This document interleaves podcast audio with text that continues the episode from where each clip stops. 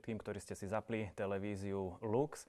Dnes večer sa porozprávame o Jeruzaleme, meste, ktoré je sveté pre tri náboženstva, judaizmus, islám a kresťanstvo.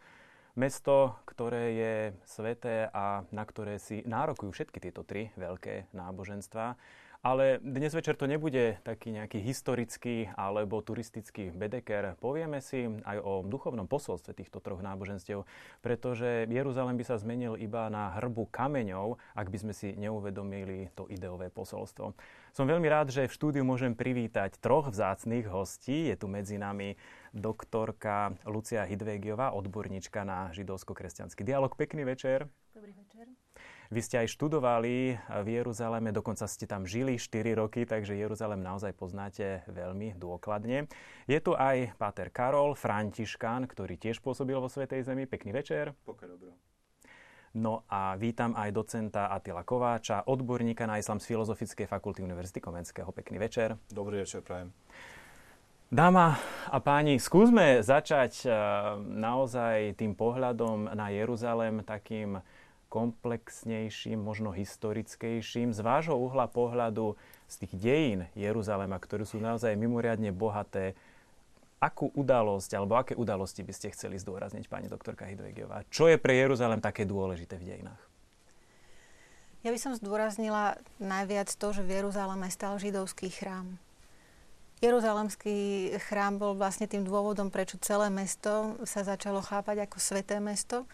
A svetosť chrámu, e, v ktorom prebýval Boh, zvláštnym spôsobom tam bol prítomný, tak tá sa istým spôsobom rozšírila na celé to mesto. A to, že stál v Jeruzaleme prvý chrám, postavený asi pred tisíc rokmi, ktorý, Šalamúnom, Šalamúnom mm. áno, ktorý potom Babylončania zničili a že Židia smeli ten chrám po 70 rokoch obnoviť a že tam do roku 70 aj stál. A to pokladám za takú najdôležitejšiu vec pre Židov. Diváci samozrejme dobre vedia, že ten chrám už nestojí. Zostal tam istý zbytok, povieme si o tom neskôr. Čiže židovský chrám pre Židov veľmi posvetná záležitosť. Kresťanov si necháme na neskôr, hoci teda islám je mladšie náboženstvo, ale poďme na islám. Z hľadiska moslima, Jeruzalem. Prečo je sveté mesto, keď vieme, že v Koráne sa explicitne nespomína toto mesto?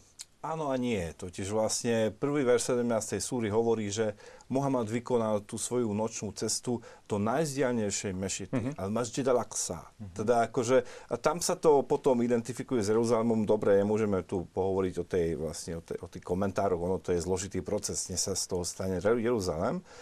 Ale pre muslimov to je dôležité mesto vlastne už aj preto, že pre kresťanov a muslimov a, a, a židov je tiež. A tiež vlastne ako, že sa tam vytvára určité centrum tej islamskej vzdelanosti, hej?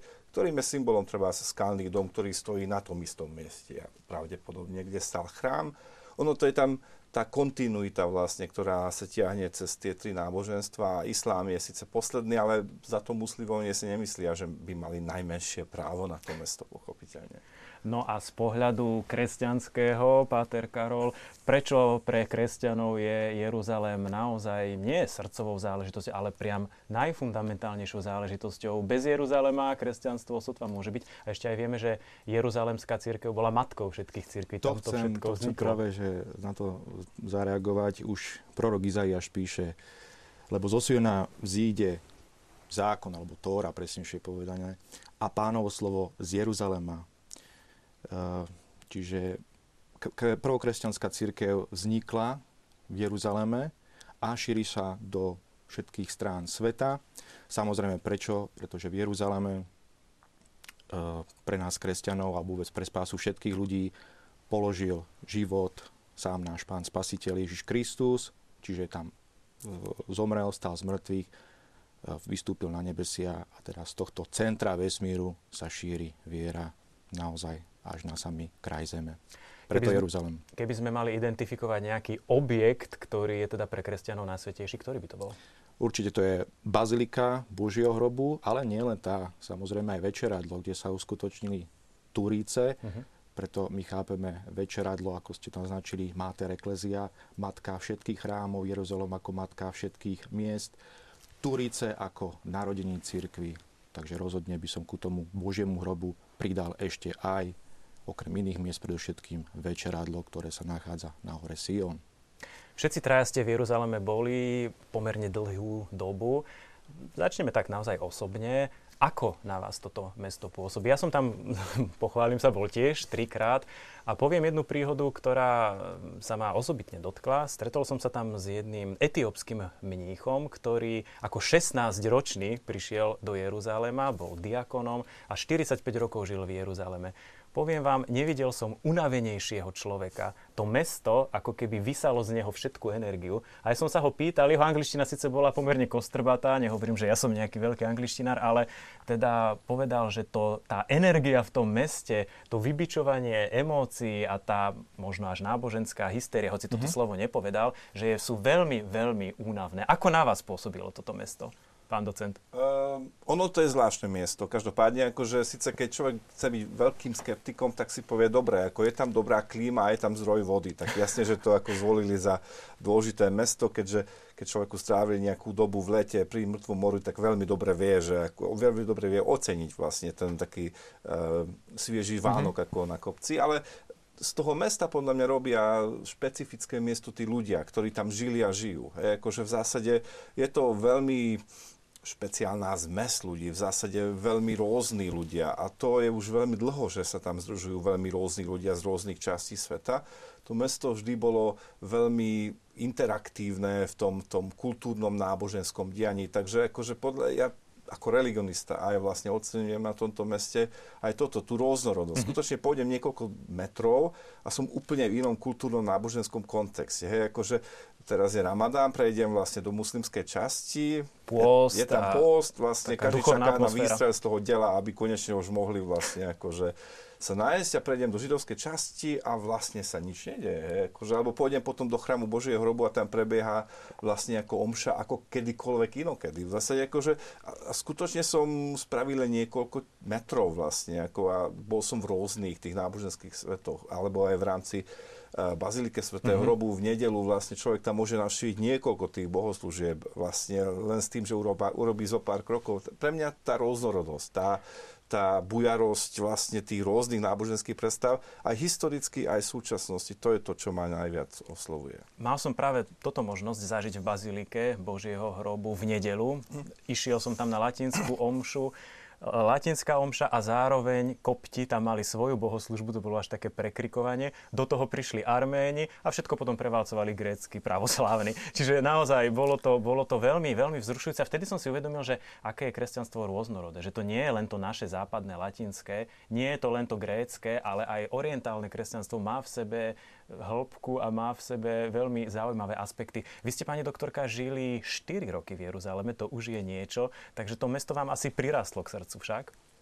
Veľmi. A myslím, že hneď prvýkrát, keď som tam bola ešte e, dosť dlho predtým, než som sa usadila tak nadlhšie, tak som cítila, že sa tam chcem vrátiť, že nechcem mhm. ani e, ísť naspäť mhm. domov a keďže som musela, tak um, som sa chcela čo najskôr vrátiť.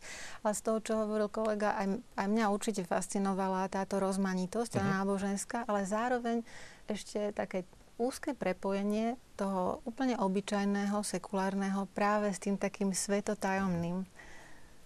Okrem tej mnohorakosti, nechcem to opakovať, ale je to také magicky príťažlivé miesto, ale práve aj v tom, že človek tam žije svoj každodenný normálny život a aj uprostred neho objavuje niečo také e, nadprirodzené. Váš postoj, e, Páter Karol, a váš vzťah k Jeruzalemu? Jeruzalem sa označuje ako sveté mesto Al-Qudus uh-huh. po arabsky je to sveté mesto, označujeme ho tak, ale ľudia, čo tam žijú, nie sú až takí svetí. Čiže človek môže byť ozaj taký zaskočený, čo sa to tam všetko deje. Ale niečo podobné sa dialo už nad, počas tých spomínaných turíz, nejaký hukot, vietor. A ako ste aj vy poznamenali, človek sa v Jeruzaleme na, naučí aj modliť počas nejakého takého hluku, počas nejakého prekrikovania. Jednoducho sme pozvaní zapájať do tej modlitby takú našu rozmanitosť a Jeruzalém môžeme chápať ako také pozvanie jednoty v rozmanitosti a zároveň rozmanitosti v jednote. Ozaj určite takáto výzva tam. To každý z nás, čo navštívil Jeruzalem, zakúsil. Všetci, ktorí sa teraz na nás pozeráte, rozprávame sa o Jeruzaleme, svetom meste troch náboženstiev. Ak máte chuť e, zapojiť sa do našej večernej debaty aj vy, ponúkam vám kontakty. SMS-ky píšte na číslo 0905 60 20 60. Mailová adresa v Samárii zavináč tvlux.sk. Budeme sa tešiť na vaše otázky. Poďme sa teraz pozrieť na Jeruzalem naozaj z toho židovského pohľadu. Vy ste povedali, pani doktorka, že Ehm, ten múr nárekov, alebo ehm, nazývajú to Židia západný múr, prípadne kotel, je pre Židov veľmi, veľmi posvetným. Navrhujem, aby sme si teraz pozreli taký ilustračný obrázok, ako to vyzerá a potom vás aj poprosím ehm, o komentár, takže režiu poprosím o prvý príspevok, synchron. Práve to môžeme vidieť, čo veľmi upúta tá kývavá modlitba Židov. Prečo? Čo to znamená, pani doktorka? Pretože sa modlia celým telom, nielen dušou tela. Duša tvoria jednotu a teda to, čo ústa vyslovujú a srdce nad tým uvažuje, tak do toho sa má zapojiť aj telo všetkými svojimi časťami preto. Neviem, či aj v žalme nie je to tak eh, napísané, že chválim pána celým svojim telom. Práve to vychádza, uh-huh. áno. Je ten židovský koncept ako jednoty bytosti, ľudskej bytosti, my skôr pod vplyvom, ako kresťania pod vplyvom greckej západnej filozofie inklinujeme k rozdeľovaniu človeka, takému rozštvrteniu na človek ako telo, duša a duch, kdežto v tej židovskej tradícii ozaj človek sa celý e, modlí ako celou svojou bytosťou, čiže ten telesný výraz je ako keby taká vibrácia, ktorá má odmrštiť tú modlitbu smerom k nebesiam. Kotel je aj veľmi e, také symbolické miesto, pretože je to miesto, kde sa 24 hodín ľudia modlia, proste sú tam stále Židia, nie je tam čas, kedy by bolo toto posvetné priestranstvo prázdne. Všimol som si a aj naši e, diváci, ktorí boli v Jeruzaleme, si určite všimli, že také listočky sa dávajú do múru. Čo to znamená? Dokonca aj pápež, e, jednak Jan Pavel II a tuším aj Benedikt, Benedikt dal Vložili tam svoje, svoje také... Čo, čo to znamená? Prečo sa to tam dáva? Ide o len o nejakú takú ľudovú tradíciu? Nerad by som v tom za tým videl nejakú, nejakú mágiu. My ako kresťania môžeme ku tomuto miestu pristupovať so všetkou vážnosťou. Jednak to miesto navštívil náš Pán a Spasiteľ Ježiš Kristus, takže to miesto je posvetené jeho prítomnosťou. Môžeme tam prísť a modliť sa. A je to zároveň aj takým výrazom našej solidarity s našimi e, bratmi, staršími bratmi vo viere, teda so židovským národom. Že sa nejako, nejakým spôsobom chceme zjednotiť, chceme nájsť tie prieniky a chceme sa boli, modliť k jednému Bohu. Čiže aj pre kresťanov je kotel svojím spôsobom posvetným miestom? Určite posvetnejšie miesto je Bazilika Božieho hrobu, miesto smrti a zmrtvých stania pána, ale ako som spomínal, keďže Ježiš sa na týchto miestach zastavil, pôsobil. Poznáme tú epizódu, ako 12-ročný prišiel s Jozefom a s Máriou, kde sa dokonca stratil a potom vyučoval v chráme e, mudrcov zákona a vysvetloval im tajomstva Božieho kráľovstva. E, takže Ježiš na týchto miestach sa zastavil, pôsobil a je dobré e, to vnímať aj toto miesto toho západného múru v tomto kontexte kto videl západný múr, bol ohromený, pretože tie jednotlivé bloky niekoľko tonové sú pomerne veľké a človek sa až tak čuduje, ako mohli v tej dobe také niečo veľké postaviť. Vy ste, pani doktorka Hidvegová, ale doniesli maketu alebo taký obrázok eh, Jeruzalemského chrámu, z ktorého vyplýva, že ten západný múr nie je až taký veľký, ako bol pôvodný chrám. Tak ukážete nám to, ako to tam je? Áno, to, čo vidia diváci na obrázku, tak to je rekonštrukcia druhého jeruzalemského chrámu vlastne krátko predtým, než bol zničený v roku 70 a to aj na základe archeologických vykopávok, aj e, nejakých textov, ktoré sa zachovali. A teda to, čo, to, čo vidíme, je chrámové návršie, pričom táto budova je tá vlastná svetiňa, v ktorej za oponou v oddelenej svetini svetých prebývala podľa židovskej viery Božia prítomnosť. ale tam do, do samotnej tejto svetine sa dostalo iba veľmi málo ľudí, iba tí, ktorí boli kňazi, teda z Áronovho potomstva, z Levýho kmeňa. Potom okolo je jedno väčšie nádvorie a ešte jedno ďalšie. Tam do toho vnútorného smeli ísť všetci z levého kmeňa, potom ďalej smeli ísť už aj muži, židia z iných kmeňov. Tu dookola sem už smeli prísť aj ženy a to, táto veľká plocha, to bolo vlastne nádvorie pohanov. Tam smeli prísť aj nežidia. Uh-huh. Okrem toho tu boli ale veľké šalamunovo, kráľovské stĺporadie, obrovské priestory, ale židia tomu všetkému hovorili chrám. A toto, čo vidíme okolo, tento múr, ktorý má stovky metrov a z ktorého múr nárekov je len tu taká malá plôžka. Táto malička? Táto malá plôžka je, je vyššie, ako toto je cesta z prvého storočia, z toho rímskeho obdobia. Po tej ceste chodili um, aj keď Putnici. sme spomínali aj, aj Ježiša, tak zrejme po tejto ceste, ale postupne sa navršoval terén a to, kde sme dnes pri tom múre nárekov, mám dojem, že to je niekde v tejto úrovni plus minus. Až, až tam na juhovýchodnej časti, tam sú tie vykopávky, čo išli vlastne až na tú cestu. Áno, akože, áno to je potom to, to, to nárože, tu je archeologický vidieť, park. No a teda, prečo práve toto miesto? Vidíte, že ten múr je veľmi dlhý, po, tu, pozdĺž to, tejto časti sa dá prejsť až na dnešnú Via Dolorosa za roh, ale vlastne tu je dnes e, veľká otvorená plocha, to námestie, na ktorom vlastne veľká časť je oddelená slúži ako otvorená synagóga pretože toto miesto je e, verejne dostupné uh-huh. a je veľmi blízko k tej svetini svetých. A teda ešte aj treba povedať, že tu z tej druhej strany sú aj moslimské cintoríny a cintorín pre Židov je mhm. miestom rituálneho znečistenia. Čiže tam by sa nemohli chodiť modliť. Tu je zase archeologický park okolo, takže ani nie sú to len tie kamene, uh, a nie je to zvyšok chrámu v tom zmysle tej svetine samotnej, ale je to zvyšok toho oporného múru, ktorý dal uh-huh. pri veľkej prestavbe chrámu postaviť Herodes. Ale tu by som ešte chcela povedať, že to je miesto, ktoré je veľmi premodlené a tá jeho svetosť nie je spojená eh, asi len s tým, čo všetko sa tam udialo v biblickom období, ale práve je tam cítiť tú silu modlitby, um, ktorá si myslím, že oslovuje ľudí bez ohľadu na to, ku ktorému náboženstvu sa hlásia. Keď ste spomenuli tú Božiu prítomnosť, tak v židovstve sa hovorí o tzv. šchine, ako prítomnosť Boha. Ako si to my máme vlastne predstaviť? Ten Boh je tam prítomný v tých kameňoch, alebo čo to znamená, že šchina je práve na tomto mieste? pri západnom múre? Šchina je eh, šachen, eh, odvodené, koreň toho, toho slova znamená prebývať. Čiže mm zvláštnym spôsobom, ako v, v, v židovskom náboženstve takisto je koncept Boha, ktorý na jednej strane je transcendentný, ale aj prítomný v tomto našom e, každodennom svete a tie, tieto dva pohľady sa tak e, zvláštnym spôsobom vždy vyvažujú. Čiže tu nejde o to, že by Boh bol iba na tomto mieste a na inom nie je, ale zvláštnym spôsobom je tu prítomný. No a práve e, dnes, e, keď pôjdete do Jeruzalema v sobotu, tak je tam v sobotu vyvesený taký transparent, ktorý hovorí, že Božia prítomnosť nikdy neopustila um, toto chrámové návršie. Ale že ako si to máme predstaviť, na to vám ťažko odpoviem. No, no dôležité je treba to, že ako, e, treba, nedá sa lietať nad chrámovou horou. Akože sú tam zakázané lety, aj keď sú tam nejaké nepokoje politické, tak vlastne to monitorujú tak trošku opodia, ale vlastne je, je taký malý cepelín, čo tam lieta, uh-huh. ale nie nad chrámovou horou, totiž uh-huh. nemôže byť prerušená tá vlastne to spojenie medzi tým miestom a medzi niečím, čo je vlastne nebesiach. Takže je to veľmi zvláštne, ako sa to prejavuje v tej praxi. Hej, akože, že skutočne akože e, takéto na prvý pohľad pomerne ako, ako vlastne ako také ako nepraktické veci majú veľmi praktický dopad veľmi často.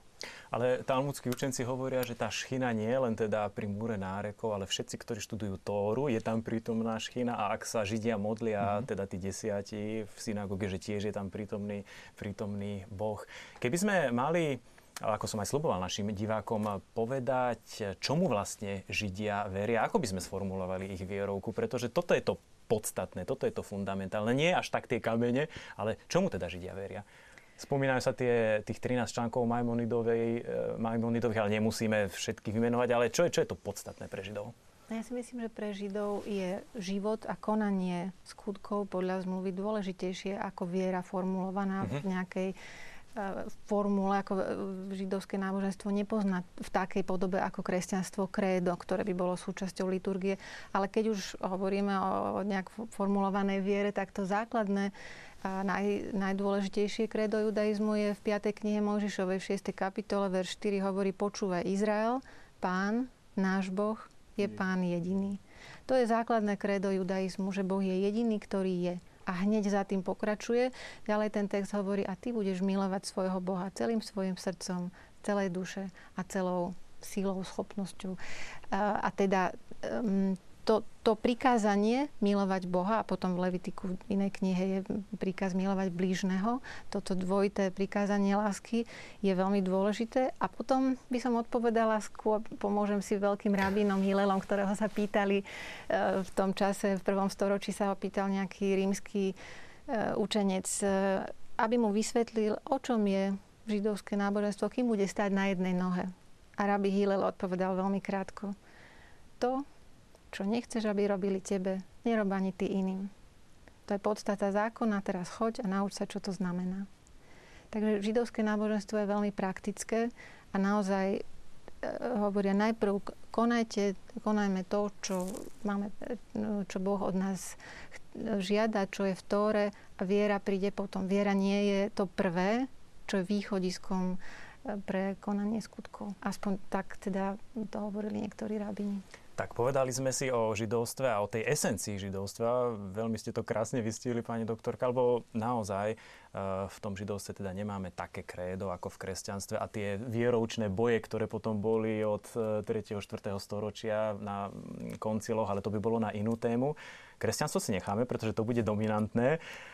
Ak teda nemáte nič proti tomu, Páter Karol. A poďme teraz na islám. E, čo sa týka Jeruzaléma, Skúsme si aj pozrieť e, najskôr tú Mešitu Al-Aqsa, prípadne Skalný dom, aj si to môžeme okomentovať. No a potom si aj povieme, že čo sa nám tam udialo na tom Skalnom dome. Takže poprosím réžiu. Takže vidíme teraz čo, pán Mešitu docent? Al-Aqsa. Ono to je pôvodne menej výrazná budova zvonka. Hej. To, je, to je práve tá vzdialená mešita, či najvzdialenejšia mešita, ktorá sa spomína v tom Koráne. Vo, znútra to je krásna mešita vlastne ako arabská. Toto je pohľad vlastne zo strany Silvánu z juhu e, na mesto. Tam je v diálke vidieť vlastne tá zlatá kopula e, ako skalného domu a tam je vlastne Olivová hora, zase tam je veľmi pekný vidieť, tam je ten židovský cintorín a potom vlastne Rasa Lamúd, vlastne časť arabská, časť Jeruzalém, potom tam na kopci, hej, akože ďalej, takže a tam potom vedie také vysknuté korito, Arabi mm-hmm. o tom hovoria vády, až k Mŕtvému moru vlastne. Keby sme išli tuto s tým údolím, dostali sme, by sme sa tam. Hej, hej. Toto je teda skalný dom, ono to je veľmi výrazná budova islámu. Ono to bolo postavené kalifom Abdel Malik ibn Marvánom ako vlastne taký ten vizuálny prejav prítomnosti islámu v Jeruzaleme. Vo vnútri, v izdobe vidíme koránske verše, ktoré hovoria o Ježíšovi, samozrejme o tom, že Ježíš bol muslim, hej, akože v tom kontexte. A celá tá výzdoba vlastne symbolizuje, symbolizuje určitý triumf. Mimochodom, tá kupola je presne takisto veľká ako kupola vlastne chrámu Božieho hrobu. Nie je to väčšia, mohli, mali šancu postaviť väčšiu, ale je to taký, takisto veľké, je to pekne vidieť vlastne v tých súvislostiach Jeruzalém aj mestom vlastne tých kupol. Rôzne tie kupoly mm-hmm. tam človek vidí. Je to skutočne pekné mesto. No a teraz si povedzme vlastne o tom príbehu z Koránu, ktorý sa viaže na Jeruzalém. Tak ako som spomínal, explicitne nie je spomenutý, je tam spomenutá len tá najvzdialenejšia mešita, ale čo sa teda odohralo? Ono, islám sa dostáva do pomerne veľkej krízy vlastne v 619. 620. roku a vtedy sa stáva Muhammadovi to, že vlastne vykoná tú zázračnú nočnú cestu. Vlastne najprv e, z Meky do Jeruzalema, hej, to je tá Al-Isra, sa mm-hmm. tomu hovorí, a potom vlastne vystúpenie do nebies, Al-Miráč, hej. Ono dôležité je, že vlastne na burákovi to je také bajné zviera, nie je to kôň, hej, ako je to viac somár či mulica. Ono, tí proroci na Blízkom východe vždy majú ra, radšej tie, tie somáre, než vlastne akože, než tie kone, to je zvláštne inak.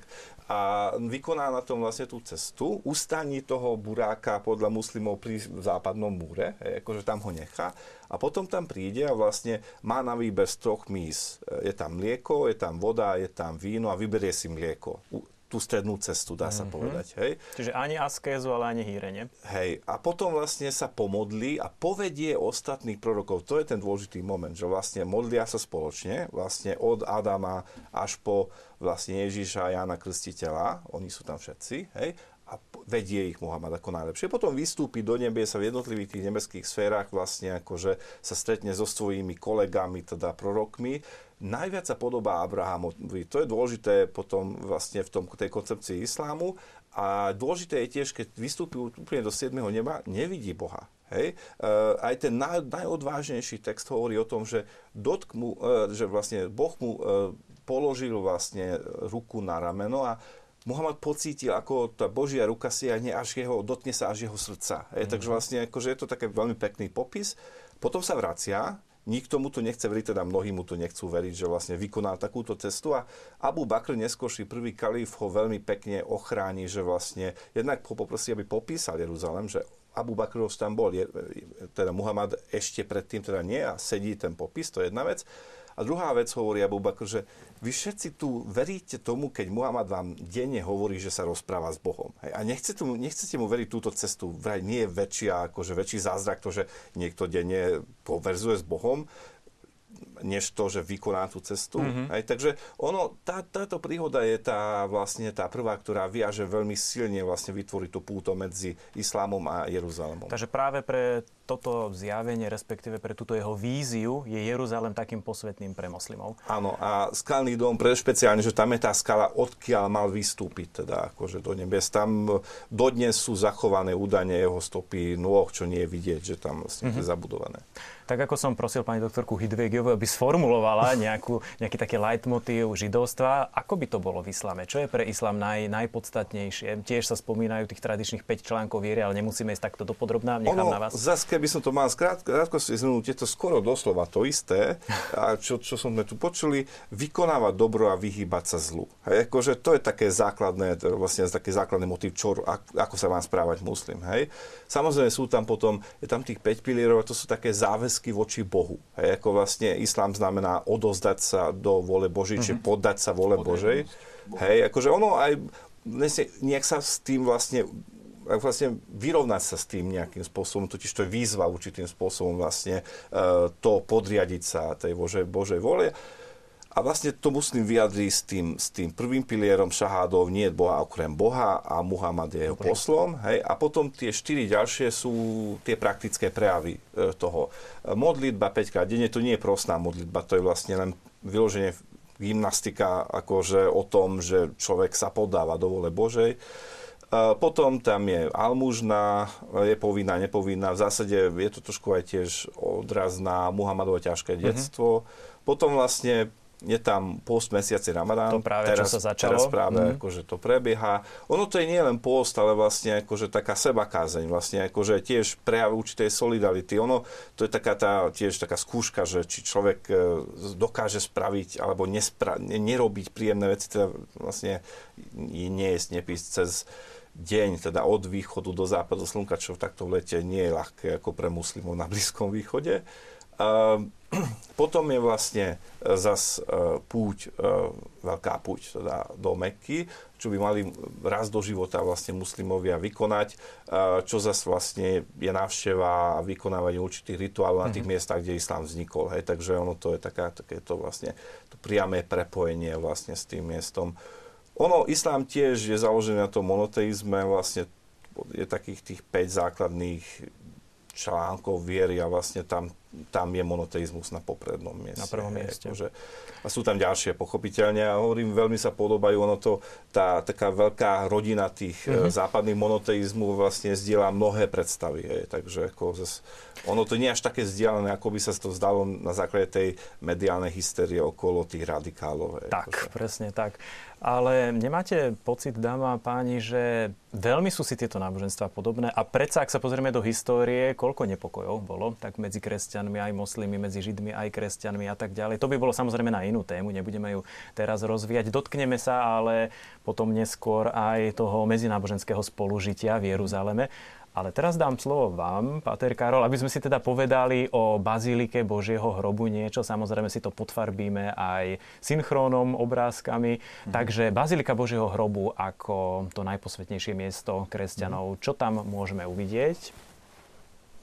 Takže toto je ona. Toto je ona. Vidíme teda väžu, stredovekú väžu, fasádu, hej, lebo Bazilika Božieho hrobu prešla mnohými úpravami, takto vonkajšia je teda stredoveká križiacká fasáda s dvoma bránami. Jedna je zamurovaná tá napravo, ktorú zamuroval sultán Saladín v 12. storočí. No vidíme teda Golgotu, kde stál kríž. Čiže toto je možno to druhé najposvetnejšie miesto pre kresťanov? Golgota, čiže skala na Kalvárii. Vyzerá to ako taká dvoj, jednopodlažná kaplnka prízemie a potom teda schodami sa vystúpi hore. Toto je samotné miesto vzkriesenia, nazývané Anastázis po grécky. Vyzerá to ako nejaký mauzoleum, aj grécké preklady. Grécky, teda originál e, Evanília používa slovo mauzoleum ako označenie hrobu. Mm-hmm. Vidíme množstvo teda pútnikov, ktorí prúdia a sme opäť na nádvorí pred samotnou bazilikou. Je to ozaj nielen chrám, je to komplex kaplniek, chodieb, lebo táto, tento objekt prešiel mnohými úpravami, požiarom, obsadením rozmanitých skupín, či etnických, alebo aj teda aj náboženských. Čo je pre kresťanstvo to najpodstatnejšie, Páter Karol? Tak ako sme si charakterizovali mm-hmm. každé z tých náboženstiev, skúsme pre kresťanstvo bez ohľadu na jednotlivé denominácie. Mm-hmm. A potom sa aj povieme, že v tom Božom hrobe, ako to je medzi tými jednotlivými církvami. Ale to jadro kresťanstva z vášho uhla pohľadu v čom spočíva? Islám alebo Korán e, nazýva Židov a kresťanov ako ľudom knihy. Mne sa páčil e, taká reakcia emeritného otca pápeža Benedikta XVI, keď e, vysvetloval sväté písmo, nakoľko sú kresťania náboženstvom písma, knihy. A on tedy tak podotkol, že my sme náboženstvom osoby. Mm-hmm. Čiže tá koncentrácia zjavenia naplno zažiarila v osobe Ježiša Krista, Ježiša Nazareckého. Lebo uveriť, že je Kristus, že je Mesia, že je pomazaný, to chce vieru. A kto toto uverí, vtedy môžeme hovoriť o akomsi kresťanskom náboženstve. V osobe Ježiša Krista teda rozpoznávame Boha, právého Boha a právého človeka. Čiže nie sme len náboženstvom knihy, máme tiež svoje sveté texty, uznávame starý zákon, nový zákon, ale predovšetkým sme teda náboženstvom osoby. Vôbec náš Boh v kresťanskom ponímaní ho chápeme ako spoločenstvo osôb, mm-hmm. ako najsvetejšiu trojicu. Čiže Boh nie je nejaký sám, nie je nejaký sterilný, vzdialený od nás ďaleko, ale je spoločenstvom osôb a do tohto spoločenstva pozýva nás samých. Dotkol by som sa troška ešte tej šekiny a vôbec toho pôsobenia v Jeruzaleme, sveté miesta a tak. Evangelista Matúš hovorí v takom jednom slede, e, kto je najväčší. On chce prezentovať Ježiša ako niekoho väčšieho od tej tradície, ktorá predchádzala narodenie alebo vôbec inkarnáciu, vtelenie Božieho syna na túto zem.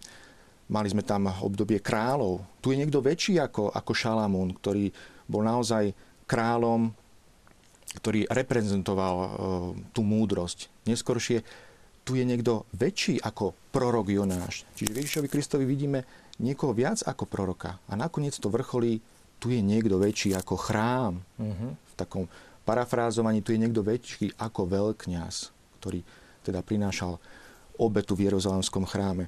Čiže my už nehovoríme len o nejakej geografii spásy, že konkrétne tu je nejaká Božia prítomnosť, nejaká tá šekina, ale my veríme, že v Ježišovi Kristovi je tá najposvetnejšia prítomnosť. Keď svätý evangelista Ján začína svoj, svoj prolog, slávny prolog a v ňom hovorí a slovo sa telom stalo, a prebývalo medzi nami. Čo to znamená? Slovo sa telom stalo, čiže druhá božská osoba sa vteluje, príjma naše ľudské, naozaj telo, nie len nejaké zdanlivé a prebývalo medzi nami. To prebývalo v grečni sa tam teda doslova hovorí a urobilo si stánok medzi, mm-hmm. medzi, medzi nami, medzi svojim ľudom. Tak jednoducho skautsky povedané, kempovalo medzi nami, medzi nami. Čiže na budúce, keď pôjdeme do prírody a budeme vidieť nejaký autokemping, o toto Bohu ide.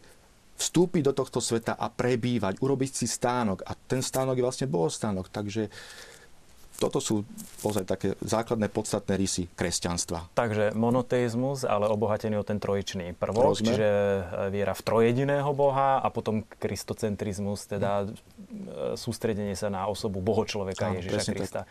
Na druhej strane, hoci teda zakladateľ kresťanstva Ježiš Kristus si prijal, aby kresťania boli jednotní, keď sa pozrieme do dejín cirkvi, tá jednotnosť sa ako si nepodarila naplniť. My teraz nebudeme hovoriť mm-hmm. o tom, ako tie jednotlivé schizmy vznikali, ale trocha si charakterizujeme tie denominácie, ktoré majú prístup do Božieho hrobu. Mm-hmm tak e, sú tam latiníci alebo rímsky katolíci, e, strážcovia Božieho hrobu, čiže františkáni. My ich reprezentujeme, Len tak e, dvoma, troma vetami, ako ste sa tam vlastne dostali, františkáni, v tom 13. storočí?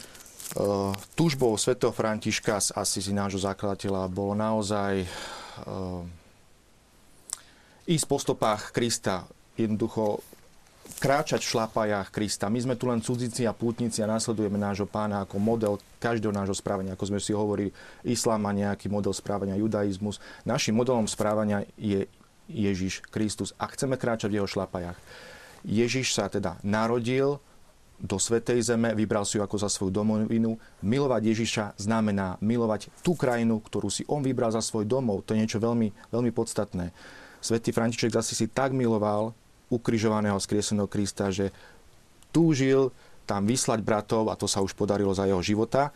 V roku 1217 bola veľká rohošková kapitula, kde rozposiela ozaj bratov do celého sveta a teda predovšetkým e, do Svetej Zeme. Samotný František, jemu sa nepodarilo prísť do Jeruzalema, ale teda to posolstvo pokoja e, priniesol v egyptskej Damieste, kde sa stretol s egyptským mm-hmm. sultánom Melek El Kamelom roku 1919. E, takmer sa ho podarilo presvedčiť o kresťanskej viere. No a neskoršie, po 3 roky po smrti Sv. Františka 1229, už prví bratia františkáni majú na krížovej ceste zhruba na 5. zastavení prvý taký domček. Takto sa v 13. storočí dostávame do Svetej Zeme. Ako sa moslimovia, ktorí žijú v Jeruzaleme, pozerajú na františkánov? Je medzi nimi nejaké také spolužitie alebo vzájomný rešpekt, alebo z vášho uhla pohľadu, pán docent?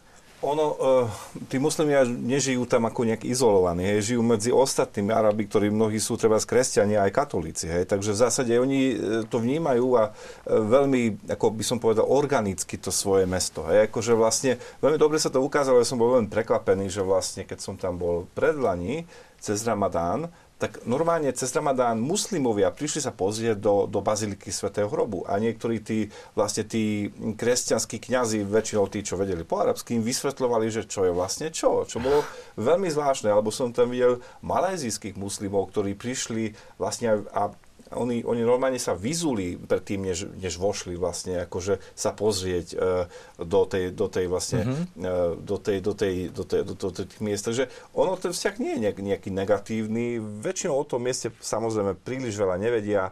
Uh, veľmi zaujímavé bolo, keď som vysvetloval vlastne akože indonéskému kolegovi, muslimovi, že o čom je vlastne toto miesto. Totiž on pochopil to, že kresťania sa tam modlia. Dobre, akože to muslim pochopil, že sa modlia. A že tam je vlastne nejaké posvetné miesto, ktorý má niečo spoločného Ježíš, ktorý je pochopiteľne prorokom, prorokom islámu.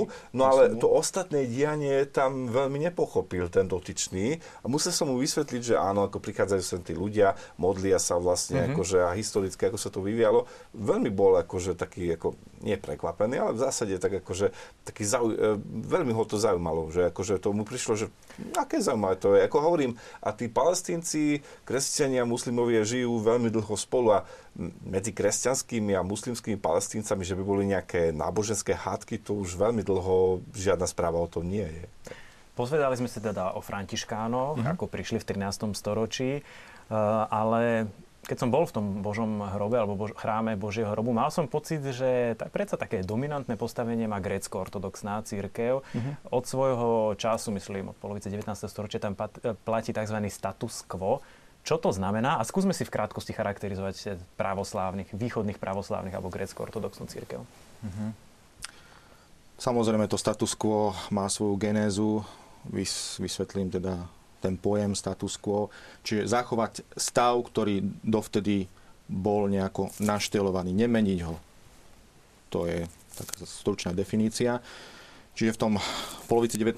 storočia, konkrétne 1852, dojde ku takémuto zachovaniu toho daného vzťahu, e, stavu, pretože ozaj tie napätia, ako ste to aj naznačili, už boli také neúnosné. Doteraz v podstate tá brána Baziliky Božieho hrobu je tak špecificky ošetrená, že sú tam dve moslimské rodiny. Jedna z nich, ano. ten kľúč, ktorou, s ktorým sa otvára, veľká brána spravuje a tá druhá e, rodina má právo tie dvere otvárať. Takže vidíme, že to je taký, taký paradox, že aby vôbec kresťania nejako na tom mieste mohli fungovať, e, svojím spôsobom moslimovia Majú ako keby zastrešovali toto, svoje, e, toto status quo, ktoré vládne na tomto, na tomto mieste. To status quo veľmi do detajlov, i keď neexistuje nejaký kodifikovaný certifikát alebo listina, je to skôr súbor nejakých zvyklostí,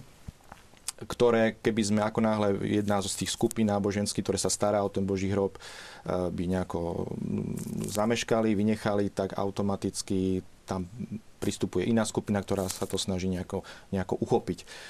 Aby som doplnil teda o tú samotnú baziliku Božieho hrobu sa stará 6 kresťanských denominácií. Skúsme si ich vymenovať, lebo to je Skúsime zaujímavé. si, oni sa delia na také dve skupiny. Prvé tri, také majoritné, majú nielen právo spravovať, ale aj vlastniť isté časti, podľa ktorých je rozdelená Bazilika Božieho hrobu tak za nás latinských e, západných kresťanov sú sme to my, bratia františkáni, potom sú tam grécko-ortodoxní, e, tí tretí sú arméni, no a tie tri zvyšné denominácie sú také menšie, to sú kopti, potom sú tam e, síro jakobiti mm-hmm. a napokon už tá vaša epizóda s tým etiopčanom, čiže etiopčania majú tam tzv. etiópsku e, dedinu, také áno, na streche, áno, presne na streche nad kaplnkou svätej Heleny, kde žijú veľmi takým skromným spôsobom. Je tam 9. zastavenie krížovej cesty a majú tam svoje také cely, kde títo mnísi žijú. Tie pohyby ekumenické sú mimoriadne silné. Minulý rok bol pápež František, rímsky pápež František a Konštantinopolský ekumenický patriarcha s Bartolomejom podali si ruky. Bol celkom aj taký dojemný obrázok, ako prosil František, požehnaj mňa a rímsku církev od ekumenického patriarchu. To bolo veľmi, veľmi silné. Samozrejme, ale sú tam rozdiely vieroučné pomerne podstatné. Ten prvý, ale samozrejme nepôjdeme do hĺbky, je problém vychádzanie Ducha Svetého, filiokve, a druhý, čo pravoslávny uh, primát, uh, primát pápeža. Hej, čiže nejaká uh, najvyššia uh, pastierská moc nad celou univerzálnou církvou. Čiže nechápe sa uh, rímsky biskup ako nejaký jeden z, z viacerých patriarchov, ako nejaký západný patriarcha západnej Európy, ale v našom ponímaní teda e, v ňom vidíme ako najvyššieho kňaza, veľpastiera a to je tzv. ten primát e, svätého Petra.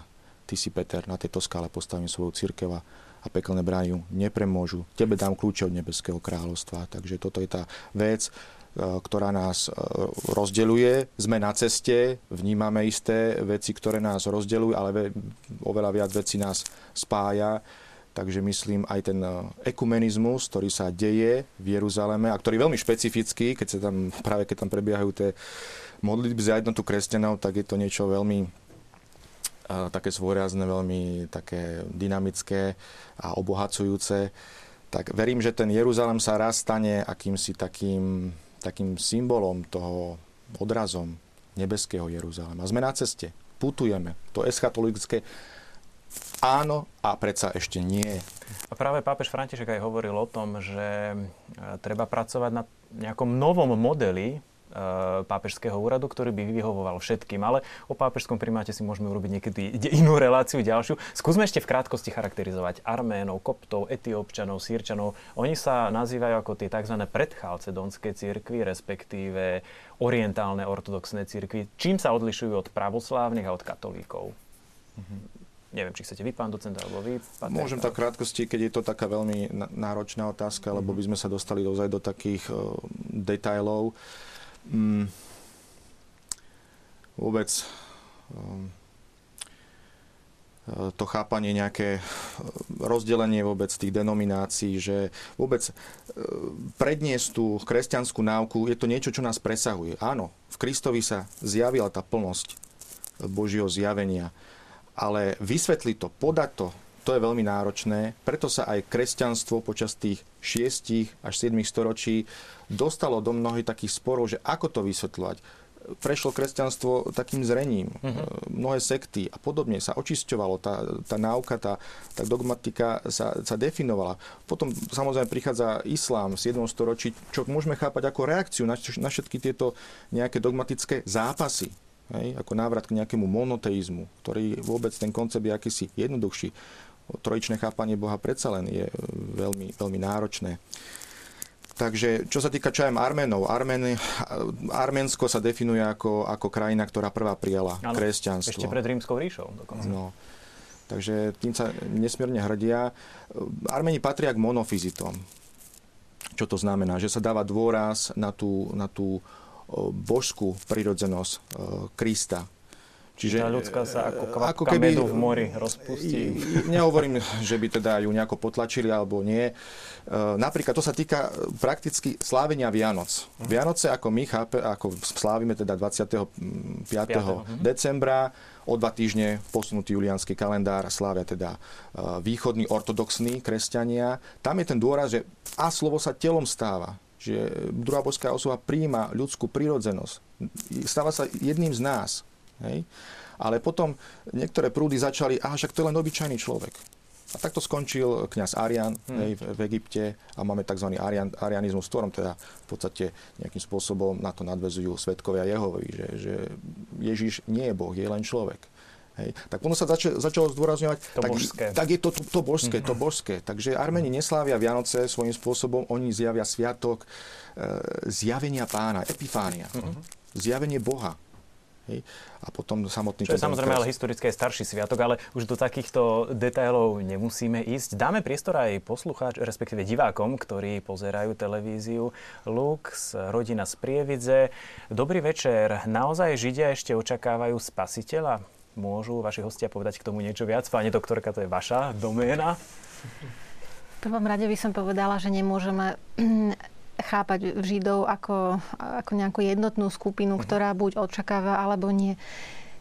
Dnes je väčšina Židov takých, ktorá sa nehlasí veľmi aktívne k náboženskej tradícii a teda z tých, ktorí sú veriaci Židia, aj spomedzi nich mnohí očakávajú e, Mesiaša v inej podobe, ako si to možno predstavujú kresťania. Čiže nie ako človeka, e, ktorý príde konkrétne ako jedna osoba, a pretože židovský mesiaš e, nemal byť nikdy bohom alebo polobohom, bol očakávaný ako kráľ, e, ako človek, ktorý bude syn uh-huh. Izraela, ktorý znova nastolí Davidovské kráľovstvo a ríšu. Ale tá otázka je kladená tak, že či ešte očakávajú, takže mnohí Židia áno, stále očakávajú takéhoto osobného spasiteľa, ale rovnako mnohí iní chápu že by to malo byť viac než osoba, ako, ako príchod nejakých mesiašských čias. Mm. A že činiteľom pri tom, ako nastane spása, bude buď celá komunita, teda národ Izrael, pretože v tomto zmysle už prorok Izaiáš, keď hovorí o pánovom služobníkovi, a tam je veľmi často z kontextu zjavné, že vlastne hovorí o celom ľude Izrael.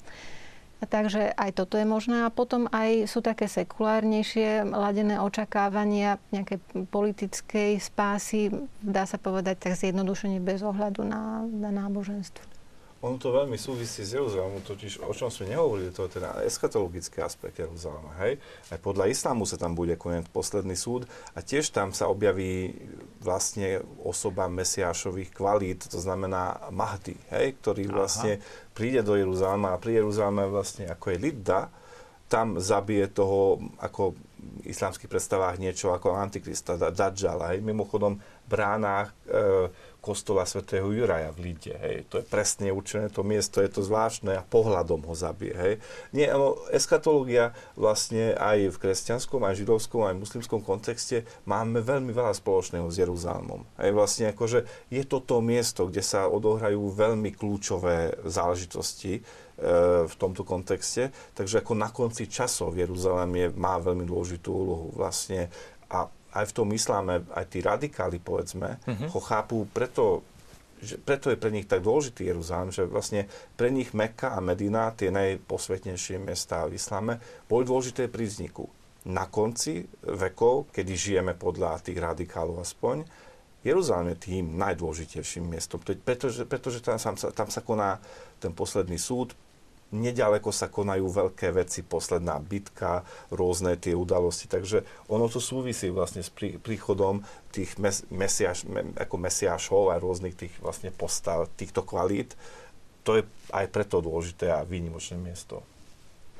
Tu mi napadla len jedna vec, že vlastne aj židovská, aj kresťanská Biblia sa končí rozprávaním o Jeruzaleme. Židovská mm. Biblia sa končí druhou knihou Kronik, kde je na konci edikt perského kráľa Kýra, ktorý vlastne káže Židom, aby sa z babylonského zajatia vrátili naspäť, aby obnovili, postavili teda Bohu chrám a obnovili Jeruzalem.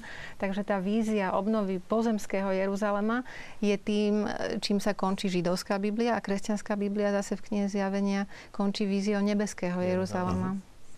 Uh, kto bol v Jeruzaleme, určite si všimol na Olivovej hore, na takom svahu, je židovský cintorín. Tie miesta tam sú nesmierne drahé, kto tam chce byť pochovaný. Čo znamená, že Židia, ktorí si to samozrejme môžu dovoliť, sa nechávajú pochovať práve smerom na Jeruzalem z tej Olivovej hory? Čo znamená, takisto je to spojené s určitými eschatologickými uh-huh. očakávaniami, že tam práve v tom údolí sa bude odohrávať posledný súd a teda prví budú tí, ktorí tam budú najbližšie. Tak to som veľmi zjednodušila, ale asi No a čo sa ide. týka toho kresťanského pohľadu na nebeský Jeruzalém, ako Práve to kresťania? Chcem za, zacitovať záver Jánovej apokalipsy. Videl som nové nebo a novú zem, lebo prvé nebo a prvá zem sa pominuli a ani mora už nie. A videl som, ako z neba od Boha zostupuje sveté mesto, Nový Jeruzalém, vystrojené ako nevesta ozdobená pre svojho ženícha. E, smerujeme teda k tomu nebeskému Jeruzalému. I keď sa to možno, že v tejto chvíli nepodobá, skôr je to mesto, ja hovorím, mesto nepokoja, lebo je tam také vysoko výbušné prostredie. Všetko sa tam nejakým spôsobom trma, vrma, melie hore, dole. Ale ak môžeme definovať sviatosť e, ako viditeľný znak neviditeľnej Božej milosti, rozhodne by som Jeruzalém označil ako, alebo vôbec Svetú zem ako takú, ako 8. sviatosť. Dokonca pápež Pavol VI označil Svetú zem ako 5. evanílium. Mm-hmm. Čiže osobitným spôsobom nám zjavuje tá krajina a konkrétne to mesto nejakú budúcu, budúcu slávu. Hoci to ešte nevyzerá, už áno, ale ešte nie, to eschatologické pnutie, sme na ceste, smerujeme. Keď hovoríte o Svetej Zemi ako či už 8. sviatosti alebo 5. evanieliu, v tomto zmysle na, napísal posluchač, e, divák Peter z Prešova. Srdečne pozdravujem a veľmi sa teším tejto téme, pretože boli sme v Jeruzaleme s manželkou a musím povedať, že jedna návšteva je na toto krásne mesto veľmi málo. Je tam toľko svetého a pre človeka tajomného, že to spracováva celý život. Gecemanská záhrada, Golgota, miesto utrpenie, to boli mimoriadne dominantné zážitky. Ďakujeme, Peter. Ehm, čo sa týka spolužitia medzi kresťanmi, židmi a moslimami. Prišla ďalšia otázka, pýta sa poslucháč, ako je možné, že v niektorých islamských krajinách dokázali kresťania Židia a moslimovia žiť po stáročia v miery a teraz sú tam vojny. Ja si myslím práve, že tá, to, že dokázali žiť mier, je tá, ten normálny stav. Akože v zásade e, tieto tradície majú veľmi veľa spoločného. Naviac vlastne, keď žili v jednej tej krajine, tak zdieľali a vytvárali jednu tú istú kultúru v zásade, akože mnohých, mnohých ohľadoch. A e, ono práve tie rôzne politické a ideologické vlastne rôzne také tie konflikty vytvárajú ten vlastne tú, e, tú, tú nejakú predstavu, že tieto náboženstva akože bojujú medzi sebou.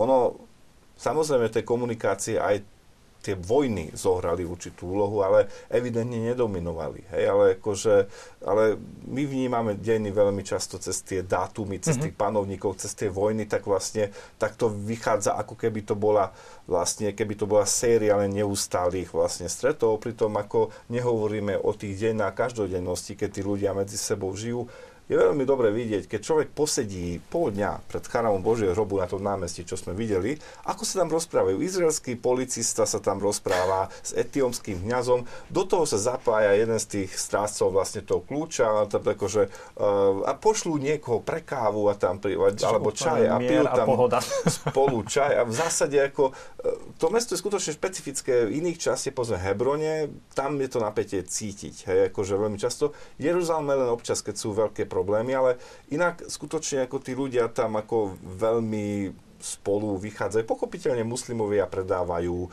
kríže z olivového ole, olivového dreva. dreva, alebo vlastne akože e, sú tam vidieť Pre rôzne... zarábanie e, nie je hriech, takže preto nemajú ani nejaký voľný deň ako áno, Židia, kresťania, áno, áno, sobota, nedeľa. Oni dokonca aj v piatok môžu pracovať po modlitbách verejných. Áno, takže ono, ono tam vyzerá to tak, že vlastne akože ono na tej každodennej úrovni až také veľké konflikty človek tam nevidí. Dobre, samozrejme, ako politika do toho života vstupuje a robí tie problémy a potom vlastne samozrejme, ja som tam zažil aj konflikt 2006 alebo vlastne 2014, keď, keď lietali tie, tie rakety vlastne mm-hmm. z mhm. Gázy a naspäť.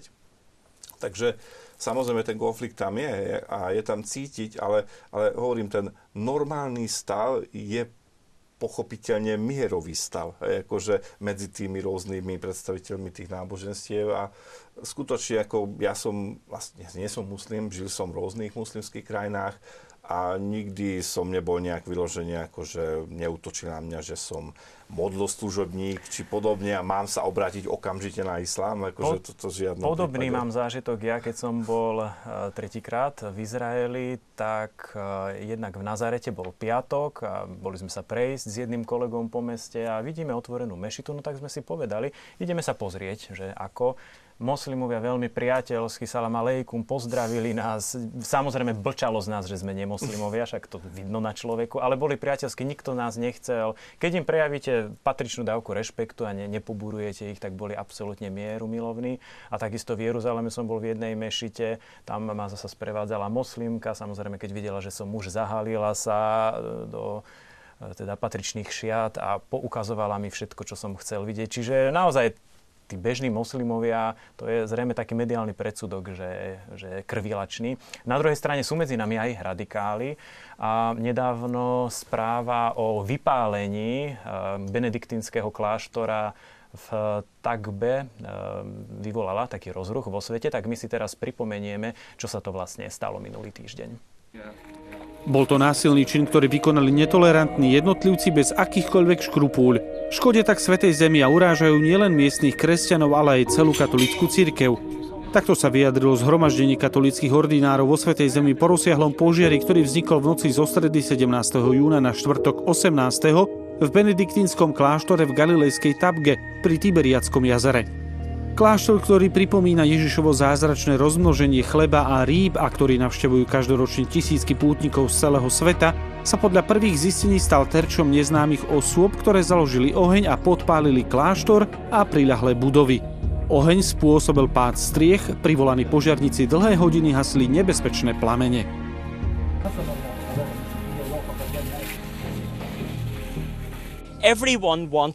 Všetci požadujú, aby nasledovala nejaká rozumná reakcia na toto všetko. Bez nej nebude zrejme, že treba konečne zastaviť takéto útoky. Pokúsime sa reagovať na toto kresťansky, to znamená odpustením, láskou a súcitom. Lebo podstatou kresťanstva je práve láska a súcit, nikdy nie nenávisť. Dvaja ľudia, jeden mních a jedna nemecká dobrovoľnička boli prevezení do nemocnice, nakoľko boli otrávení dymom, ktorého sa nadýchali. Čo sa týka materiálnych škôd, tu sa hovorí o škodách za milióny šekelov. Ako vidíte, veľká časť átria pred kostolom sa už nedá používať. Myslím, že ho bude treba celé znova postaviť. Po požiari sa na stene kláštora našiel nápis v hebrejčine. Išlo o citát z modlitby, v ktorej sa žiada, aby Boh zničil toho, kto sa klania modlám. Katolícky ordinári sa vyjadrili, že takýto čin škodí spolunažívaniu náboženských komunít v krajine. ktoré musia skôr spolu bojovať proti týmto prejavom extrémizmu. Na mieste požiaru prišli prejaviť svoju solidaritu vedúci predstaviteľi občianskej spoločnosti a církvy vo Svetej Zemi a zástupcovia islamskej, židovskej a drúskej komunity. Vojsť v noci na posvetné miesto, založiť tu požiar a zanechať grafity na stenách, to je niečo, čo v nás všetkých vzbudzuje pocit trpkosti. Dúfame, že vláda urobí také opatrenia, ktorými prinavráti pocit bezpečia a nádej všetkým církvám. Toto ubližilo nám všetkým, veď sme jedno telo a musíme nažívať v láske a porozumení. Odsudzujeme tieto násilné činy a pripájame sa k ostatným. Od chvíle, keď začína narastať počet takýchto činov, je potrebné zamerať sa viac na výchovu mladej generácie. Musíme skúmať a pochopiť, kto ich vedie k takému správaniu, kto ich podnecuje k takej kultúre. Chceme pomôcť mníchom v Tabge, aby mohli opraviť kláštor a pokračovať vo svojom úsilí o pokoj. לצעוד קדימה מתוך שאיפה לשלום. Tak ako každé náboženstvo uchováva a chráni svoje posvetné veci a nepoškodzuje ich, rovnako nemá poškodzovať či útočiť na posvetné veci iných náboženstiev. Počet útokov na náboženské inštitúcie v tejto krajine je vysoký. Je to niečo, čo väčšina ľudí v tejto krajine nesmie a nemôže akceptovať. Udalosť tohto týždňa nie je ojedinelá. V apríli 2014 skupina mladých ľudí oblečených ako ortodoxní židia znesvetili tento istý kláštor a hádzali kamene do krížov. Bolo tiež niekoľko prípadov požiarov a bohorúhačských nápisov v iných častiach krajiny. Zhromaždenie katolických ordinárov vyzývalo v minulosti i teraz k tomu, aby sa urobilo všetko preto, aby náboženské školy vychovávali k tolerancii a k dobrému spolunažívaniu.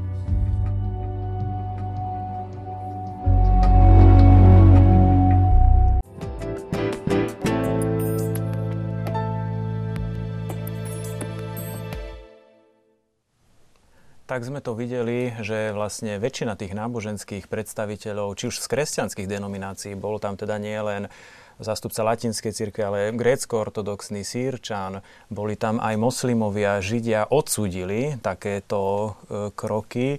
Vy ste tam identifikovali koho ešte, čo sa týka? Ešte drúzov, hej, akože v Galilei vlastne, akože vôbec Galilei drúzovia majú dôležitú, dôležité postavenie, je to skupina, ktorá vychádza z islámu pôvodom ale je veľmi svojrázná, veľmi, ako by som povedal, taká autonómna a pomerne aj uzavretá, aj keď v zásade akože sa to zmenilo, ale, ale sú to tiež, dá sa povedať, taká malá monoteistická skupina vlastne náboženská. Veľmi špecifická, pretože veria v reinkarnáciu, čo je hey. koncept, ktorý sa vymýka tomu tradičnému monoteizmu, ako sa predstavuje na Blízkom východe. Ono veria v rôznych etapách vlastne dejín, kde vlastne prichádza jeden ten, ako prorok Muhammad, ten ktorý je viditeľný a potom ten taký e, vlastne akože ten skrytý e, a pre nich vlastne ten e, Fatimovský kalif al-Hakim, ktorý mimochodom dal tiež pokyn zničiť chrám Božieho hrobu v Jeruzaleme, hej, on mal vôbec asi nejaké problémy. Z matkinej strany bol kresťan. Hej, akože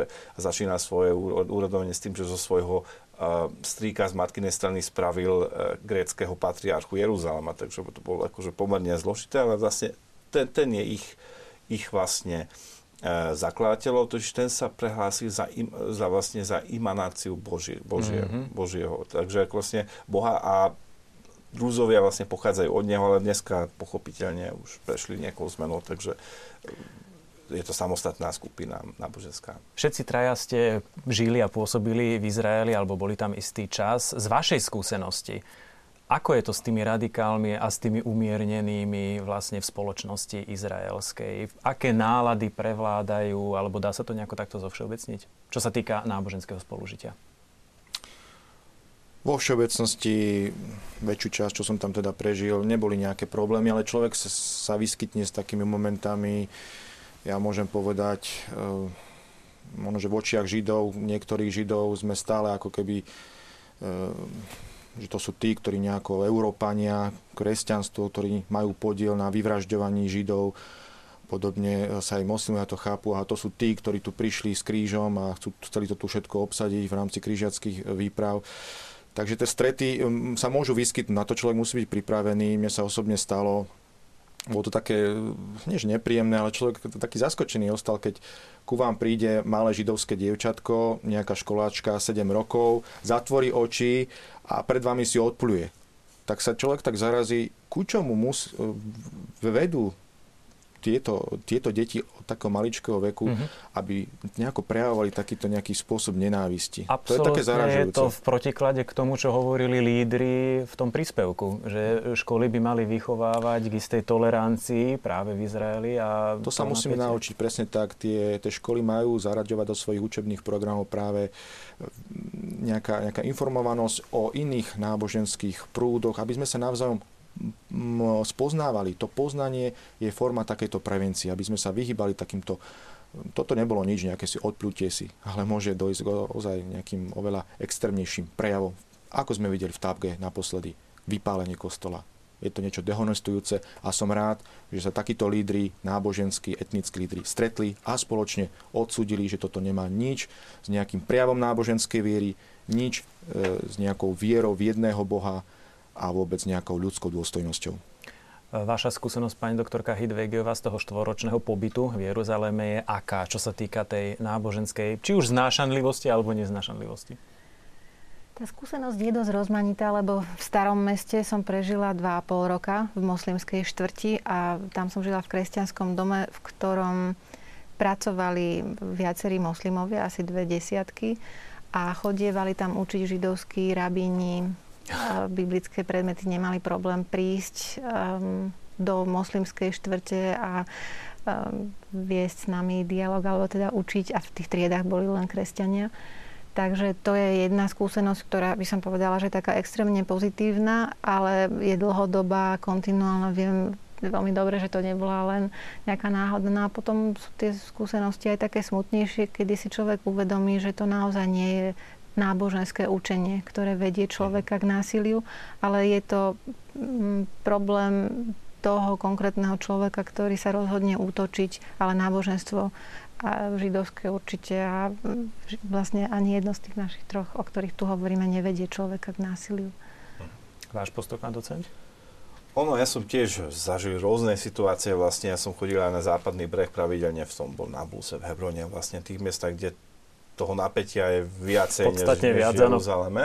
Ale v zásade si myslím, že to napätie súvisí jednak s tou pomerne tragickou a vypetou situáciou vlastne e, v palestínskom aj, aj Izra- palestínskej a izraelskej spoločnosti. Je vlastne tu náboženstvo môže figurovať ako určitá ideológia odboja alebo teda ako štátna ideológia podobne, ale občas je až zneužívaná v tomto smere. Hej, že vlastne akože tie konflikty e, sú potom zastrešované akoby e, tým náboženstvom, ale to náboženstvo nie je pôvodom tých konfliktov. Evidentne nie. Tam tie politické rôzne skupiny, strany, hnutia, alebo len takí tí vlastne akože nes, taký vlastne ako poriadne vlastne ako e, nejak nespokojní tínežri môžu využiť vlastne ako zámienku to náboženstvo, mm. aby vykonali nejaký násilný čin.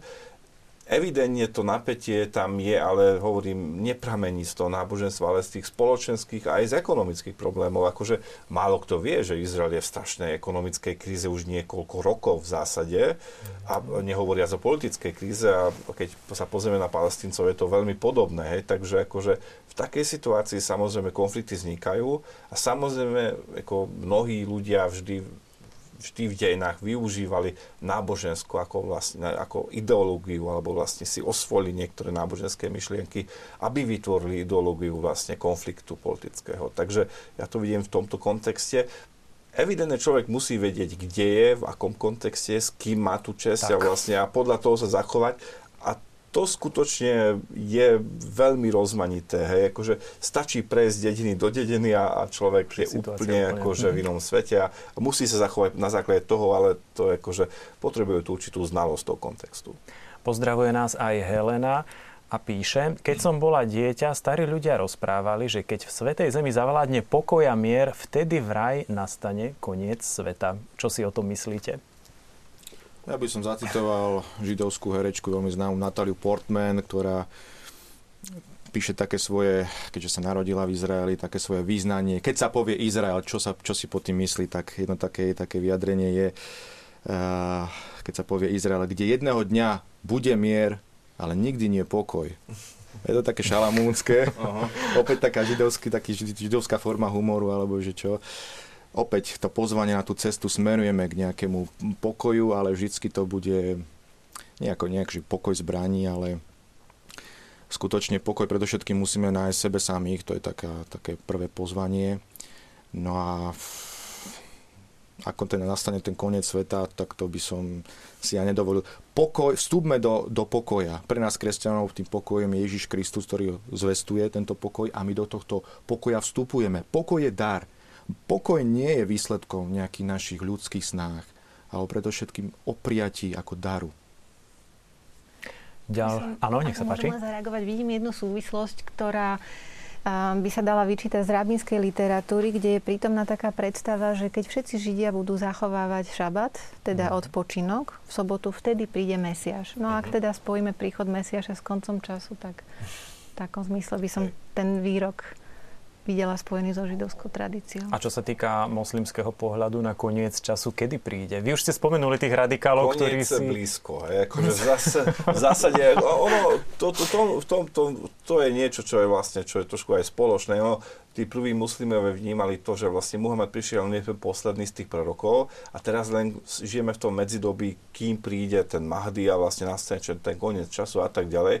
Takže koniec je blízko a samozrejme e, ako čas vidí Boh, nevidie to tak ľudia. Takže akože tých, tých skoro už 1500 rokov uh, je ten čas. Takže akože v zásade muslimovia, mnohí tí radikáli práve si myslia, že musíme to urýchliť. Hej? Takýmito. Takýmito násilnými činmi. Ono to vždy bolo, hej, akože aj v 9. storočí boli takí, čo ukradli čierny kameň s Mekkým muslimovia. Hej? Rozbili to, aby urýchlili príchod konca, ale koniec stále neprišiel. Takže, On akože... má takú svojskú dynamiku, ten koniec. Hej. E, ďalšia divácká otázka. Pýta sa náš divák, kde sa nachádza hlava Jána Krstiteľa, ktorú dostala na mise Herodiada? Vieme? Tak Jan Krstiteľ bol sťatý to je pevnosť Macheront, čo je v Jordánsku, to je uh-huh. na mhm. opačnej strane Mŕtvého mora. V súčasnosti je tam nejaký pahorok s nejakými archeologickými vykopávkami. Takže to vieme ako archeologicky lokalizovať. Herodes mal niekoľko takých pevností, napríklad pevnosť Masada, uh-huh, ako také zimné sídlo pri, opäť pri mŕtvom more, mori. Tam bol teda sťatý. Vieme podľa Evaníra, že teda prišli jeho učeníci, zobrali jeho telo. Uh-huh. Hlava, hovorí sa, to sú také vtipky, akože teda, že, sa našlo 5 hlav Jana Krstiteľa, z toho len 3 boli práve, hej.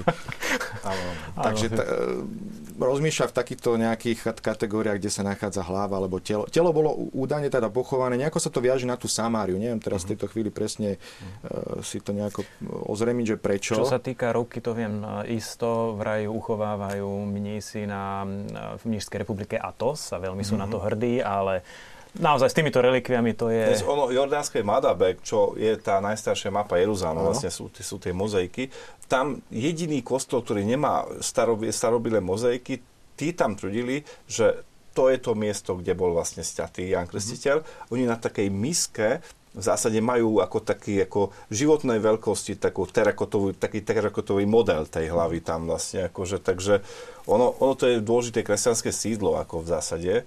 A ako, takže mnohí by si radi osvojili pochopiteľne tú čest mas, ale netvrdili, že tam je pochovaná mm-hmm. teda tá hlava, ale že údajne vlastne to miesto, kde bol sťatý. Jan sa pýta, prosím vás, ako máme chápať zjavenie Archaniela Gabriela prorokovi Mohamedovi, keď zjavenie bolo už v Biblii a to pane Márii? Ono, a moslimskej koncepcie Gabrielova hlavná práca je zjavovať prorokom vlastne ako Božie slova. Hej, akože Boh je príliš absolútny v islame na to, aby sám vykonával nejaké veci a anieli vyloženie vykonávajú Božiu vôľu a chvália Boha. V zásade robia toto v islame. Muhammad vlastne prišiel aby završil to proroctvo. Takže ako Muhammadovo chápanie kresťanstva je, že vlastne áno, bolo to pekné, ale ľudia všeličo pokazili tak je treba, aby bolo nové zjavenie. Hej? Mm-hmm. Takže to zjavenie Ježišovej Panny Marie sú v poriadku podľa islámu. Samozrejme, Ježiš nie je synom Božím a tak ďalej. V islámskom ponímaní nebol ukrižovaný a tak ďalej. Hej? ale v islamskom ponímaní to zjavenie Muhammadovi je to dovršenie vlastne toho posolstva Ježišovi a ostatným prorokom predtým. Takže ja môžem povedať toto v zásade. Samozrejme z kresťanského či židovského pohľadu je to niečo, čo ako vlastne neplatí, ale ako z pohľadu muslimov evidentne znamená to toto. Dáme priestor Ľubošovi a jeho poslednej diváckej otázke. Dobrý večer. Chcel by som sa spýtať, či k múru nárekov sa môžu dostať aj kresťania, pani doktorka? Určite môžu, len musia rešpektovať to rozdelenie, ktoré tam je na mužskú a ženskú časť. Už som spomínala, že tá plocha, to námestie pred múrom nárekov funguje vlastne ako otvorená synagóga, a to ortodoxná, kde sa zachováva toto rozdelenie, tá mechica, delenie medzi mužov a ženy. Ale muži sa do mužskej časti môžu dostať a ženy do ženskej. Dokonca ženy sa môžu dostať do jednej takej časti tej mužskej, kadiaľ sa dá prejsť do tunela, uh-huh. a pretože to je otvorené pre všetkých turistov ale inak treba rešpektovať. A samozrejme muži musia mať pokrývku hlavy. Muži musia mať zakrytú hlavu, áno, a ženy takisto ramena a teda od kolien dolu by mali mať. Ľuboš pokračuje vo svojich otázkach. V jednom dokumente som videl, ako sa v chráme Božieho hrobu strhla bitka medzi jednotlivými člen, členmi rôznych kresťanských cirkví. Ako je to tam v skutočnosti? Pýta sa Ľuboš, je tam naozaj taká nevraživosť, alebo išlo iba o nejakú vyexponovanú situáciu? Niekedy sa hovorí o takých liturgických bitkách, že ako keby pre médiá natočili, aby bol nejaké vzrušo, aby sa malo čo vysielať a jednoducho, aby tá sledovanosť bola nejaká uputaná. Deje sa to tam. Žiaľ, musím to povedať. Aj z vašej skúsenosti? Ja som nezažil... Nemyslím sa teda, ja že či ste prišiel, sa vybili, ale... Ja som prišiel dva dní po bitke Armeni z ortodoxným to, to, spokoj. To, to, to, to Oni majú totiž to krátku zápalnú šnúru. Oni sa veľmi ako vedia rozhorčiť. Uh-huh ale potom rýchlo akože sa stávajú priateľskými, takže došlo tam takýmto nejakým násilnostiam, po vplyvu nejakých vybičovaných emócií, uh-huh. to mhm. sa teda môže stať, tak uh-huh. je to žiaľ takto, že sa to deje ozaj na takých najposvetnejších miestach, je to také zarmúcujúce, ale Takí sme, ľudia takí sme ľudia. Ľudia, sú ľudia, nie sme sme slabí, krehky, padajúci. Na záver našej relácie, keď sme začali tak osobne, že ste boli a žili v Jeruzaleme a pôsobili, tak e, urobíme také kolečko záverečné. Čo pre vás, bra, e, Pater Karol, znamená Jeruzalem? Pre vás osobne. Jeruzalem. Jerušalem šel zahav, čiže tá starobila židovská pies, no starobila, no, e, keď vznikal štát Izrael, tak to sa o ňom hovorilo Jeruzalem ako mm, mesto zo zlata. Čiže ozaj aj to tá završenie, ten nebeský Jeruzalem, je to pozvanie k tomu pokoju. Hej? Jerušalajm, mesto pokoja, mesto svetosti. Aj to, že si tie všetky tri náboženstva nejako prajú pokoj v nejakých obmenách, ako je to šalom po, po hebrejský, salám po, po arabsky. My, e, my, františkani sa zdravím pokoj a dobro, tak som pozdravil aj divákov na úvod. Mhm. Všetci si želáme tento pokoj, tak tento pokoj naozaj e, chceme, chceme zakúšať. Takže tá spojitosť Jeruzalema s tým takým trvalým pokojom, do ktorého chceme vstúpiť, ktorý chceme prijať ako dar. Jeruzalem a vy, pán docent? Osobne pre mňa to znamená také maličkosti, sedieť niekde na Olivovej hore, nie kam chodia turisti, ale vlastne je tam taká záhrada, patrí ortodoxným, je tam diera na plote, človek tam prejde a kľudne sedí a pozerá to celé mesto, má pred sebou a nemá tých turistov ako rušiacich elementov, alebo sedie v nejakej kaviarni vlastne tej arabskej časti, vlastne prejsť tam tou obchodnou štuťou vlastne e, židovskej časti a samozrejme aj tie posvetné miesta. Hej. Akože toto všetko, tie malé chvíle, ktoré tam človek zažije takú intimitu aj v tom, vlastne v tom obrovskom dave, totiž možné to je. Hej. A to je práve to čaro Jeruzalema pre mňa. Mohol by som nadviazať, veľmi rád by som pridal Zachariášov proroctvo, ktoré nadvezuje e, na teba, Atila, že ako hovoríš, toto hovorí pán zástupu, ešte budú po uliciach Jeruzalema sedieť starci a starenky a ľudia, ktorí majú prevysoký vek, vek v ruke palicu. A ulice mesta budú plné chlapcov a dievčat, ktorí sa budú hrať na jeho uliciach. Takže ozaj taký kľud, pohoda, uh-huh. ten nebeský pokoj. Dá Toto sa s takýmito veršami stotožniť, pani doktorka? Myslím, že dá, ale pre mňa, tá, ako keď ste sa pýtali, že čo pre mňa osobne, myslím, že pre mňa je Jeruzalem taká skúsenosť, ktorá zmenila smerovanie uh-huh. môjho života uh-huh. a skúsenosť, v ktorej sa mi dal Pán Boh takým novým spôsobom poznať cez ľudí a cez Sveté písmo. A tú skúsenosť tu si nosím, ja som v duchu v Jeruzaleme veľmi často. Uh-huh. Nosím so sebou. Vtedy hovoríme o jeruzalemskom syndróme. Dáma, páni, chcem sa vám poďakovať za to, že ste prišli do nášho štúdia, za aj to, že ste sa podelili so svojimi bohatými skúsenostiami, ale aj vedomosťami. O Jeruzaleme ako meste troch eh, svetých alebo veľkých monoteistických náboženstiev sme sa rozprávali s doktorkou Luciou Hidvegiovou, odborníčkou na židovsko-kresťanský dialog. Želám pekný večer. Pekný večer. Bol tu ďalej docent Datila Kováč, odborník na islám z katedry porovnávacej religionistiky Filozofickej fakulty Univerzity Komenského. Ďakujeme pekne za návštevu štúdiu. Ja ďakujem za pozvanie.